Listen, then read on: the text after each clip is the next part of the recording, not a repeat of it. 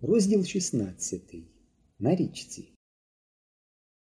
Першим порушив мовчанку Генка. Цікаво, що вони повезли в човні, промовив він, підводячись і вдивляючись у далечінь річки. Хоча ні човна, ні човняра вже не було видно. Недарма ця нікчемна човнова станція завжди здавалася мені підозрілою.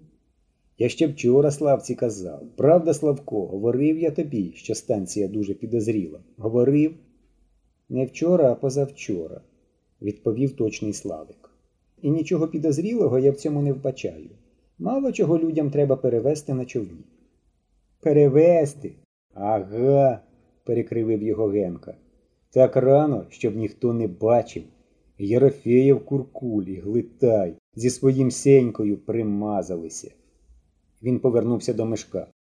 Знаєш, Мишку, давай краще висадимо Славика. Навіщо? Він всю дорогу сумніватиметься, нічого такого, нічого особливого, нічого в нас не вийде, нічого ми не знайдемо, так і канючитиме. У відповідь Мешко тільки відмахнувся. Але що все це означає?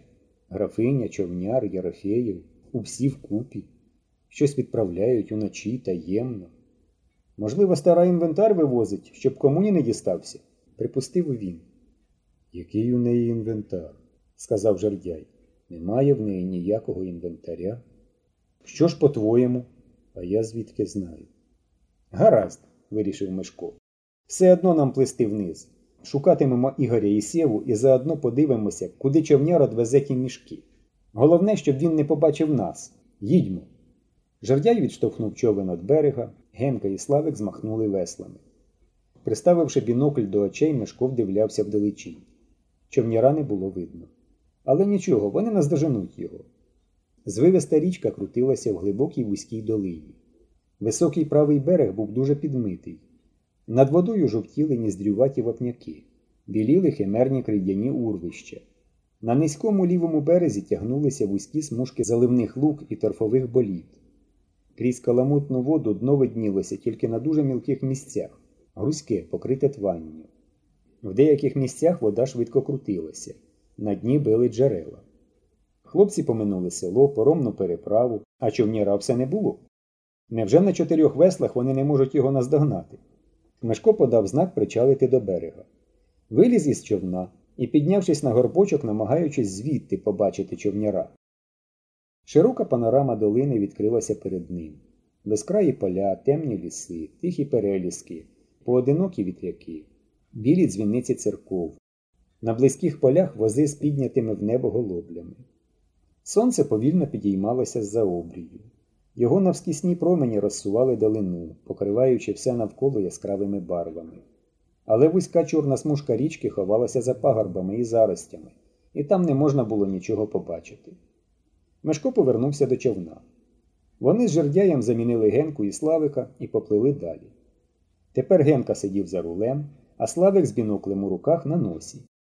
Натиснемо жердяй, говорив Мишко з усієї сили налягаючи на весла. Ти, Генко, за рулем обережніше. За мене не турбуйся, не вперше, не забарився з відповіддю Генка.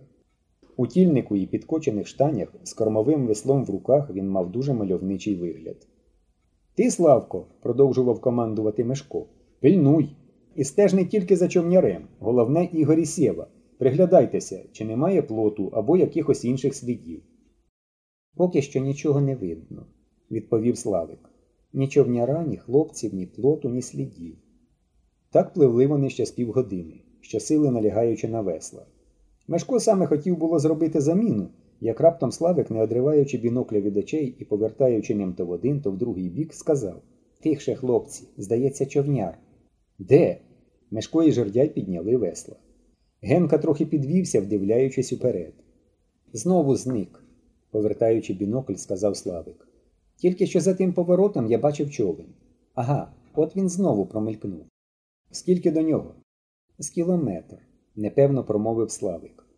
Зараз буде Халзінлуг, хвилюючись, сказав жердяй.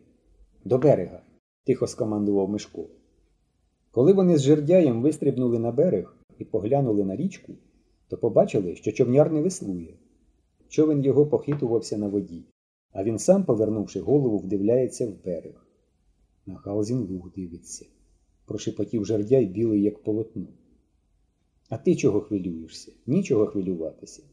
Човняр, як і раніше, дивився на луг. Зрідка повільним рухом весла вирівнюючи човен. Ага, не хоче підпливати до місця, де вбили Кузьміна. Генка не стерпів і теж зійшов на берег. Тепер вони втрьох, як і човняр, дивилися на Халзін луг. Вкритий яскраво зеленою травою, залитий сонячним світлом, він тягнувся понад лівим берегом Утчі і правим берегом малесенької, майже пересохлої річечки Халзан, що впадає в Утчу. В зеленій одноманітності лугу було стільки спокою, що хлопчикам здавалося, ніби звідти чується одноманітне дзищання комарів і дзвінке сюрчання коників. Місце було зовсім відкритим. Кілька самітніх дерев схилили до землі своє низьке гілля. І тільки на березі досить густо росли кущі. Звідки ж стріляли у Кузьміна? І чому Микола не чув пострілу? І хто вкрав човен? Нарешті човняр змахнув веслами. Човен поплив далі. Хлопчики в ту ж мить сповзли з берега і рушили слідом за ним. Тепер вони трималися від човняра на такій відстані, щоб за якимсь поворотом його можна було розглянути в бінокль. Човняр то з'являвся, то зникав за частими поворотами річки. Він сидів на веслах обличчям до хлопчиків, і їм доводилося поводитись дуже обережно, щоб не потрапити йому на очі. Перед кожним поворотом річки Мишко вистрибував на берег і дивився в бінокль, де човняр. В розпалі погоні вони зовсім забули про мету своєї мандрівки. Зараз лісисті місця почнуться, сказав жердяй. Скоро я вам стежечку покажу. Якщо тією стежечкою йти, то прямо на Голигінську гадку і вийдеш. Ту саму, де мертвого графа закопано, ту саму. Так далеко від садиби, річкою далеко, а лісом близько. Човняр знову зник за довгим закрутом річки, покритим густими заростями. Щоб не упустити його з очей, Мешко наказав швидше веслувати. Генка і Славик налягли на весла.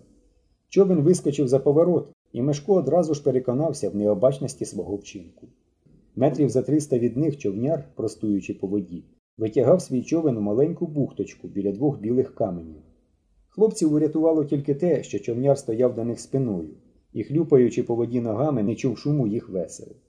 Хлопці швидко підтяглися до берега і сховалися за високим деревом, віття якого спускалося до самісінької води. Лишаючись непоміченими, вони добре бачили човняра. Від цих двох каменів і веде дорога на Голигінську гадку, прошепотів жердяй. Мишко подав йому знак мовчати. Човняр витяг човен, закинув ланцюг за камінь і обернувся до лісу.